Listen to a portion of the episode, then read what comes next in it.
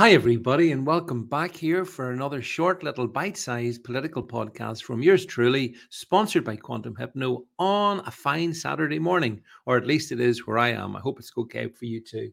And today marks quite a, a somber anniversary, I suppose. And basically, as the BBC would have it, it's two years today into Russia's invasion, but exhausted Ukrainians refuse to give up. Now, the interesting th- thing about this story is yes, this is the second anniversary of uh, the NATO provoked uh, Russian response to uh, Ukraine uh, Ukrainian belligerents and uh, their slaughter of Russian speaking people in the Donbass. How dare Russia respond to that, right? But that's neither here nor there. Um, the fact about it is, you will recall, my friends, because you were here with me two years ago when this kicked off. I opposed it. I opposed the war. I opposed the Russian response. I opposed NATO. I opposed all of it. I thought that what we needed was to have peace. But that, of course, wasn't the game at all. And two years on, we have at least half a uh, half a million dead uh, Ukrainians, probably the same amount of Russians, all those lives lost.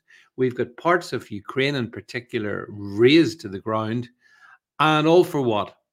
Well, for profits, because you know, uh, whenever I think it was Isaac Hayes sang the song "War, What Is It Good For," he forgot to remember that it is good for profits of arms manufacturers, for politicians, for the middlemen, for the intermediaries. It's good. War, what is it good for? Well, it's good for making lots of money. It's also good for advancing the globalist uh, narrative, which, of course, NATO is central to. And the globalist narrative requires that Russia falls.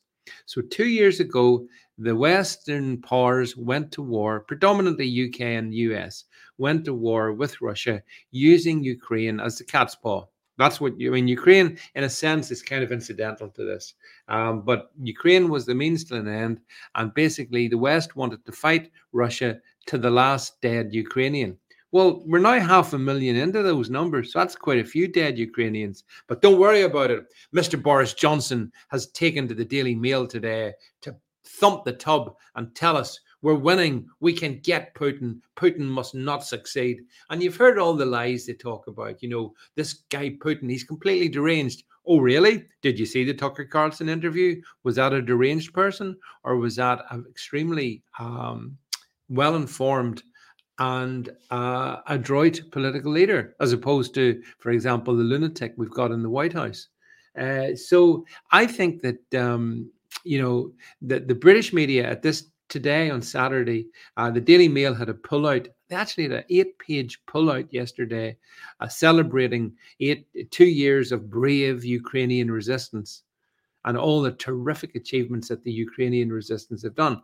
And and I felt all along that a lot of the Ukraine war propaganda is being run through London. London is the epicenter for much of this propaganda. Not Kiev, not Washington, London. There's something particularly malignant about London. Maybe it's the fact that that's where the Ukrainian, you know, press agency content is all pulled together and then pushed out into the different channels we have, you know, TV, BBC, Daily Mail, you name it. Uh, but um, you know, it, it's like two years on, and it's clear that Russia that Russia have essentially won the British media is pretending that Ukraine has won, or if they haven't won, just one more push, more weapons, give them F F 16 bombers. That, that's gone a bit quiet, hasn't it? Where's the F 16 bombers? It's a bit like, where were the Abrams tanks? Whatever happened there, my friends? Nothing. Nothing. And if they do give them F 16s, it won't matter. Any pilot getting into an F, any Ukrainian pilot getting into an F 16, going to bomb Russia is a dead man. It's an act of suicide and a very expensive act of suicide given the cost of F 16 fighters. So, you know, um, th- th- this is all going nowhere, but it is the intention of the British media to convey the impression to the public that it's been a fantastic success and that Kiev has stood its ground. Oh, really? Tell me more about the Donbass, Mr. Br- British BBC media. It's held its ground, taught those pesky Ruskies a, a lesson. And any day now, Putin's going to die of cancer. It's more likely Biden to die of cancer, by the way, but never mind.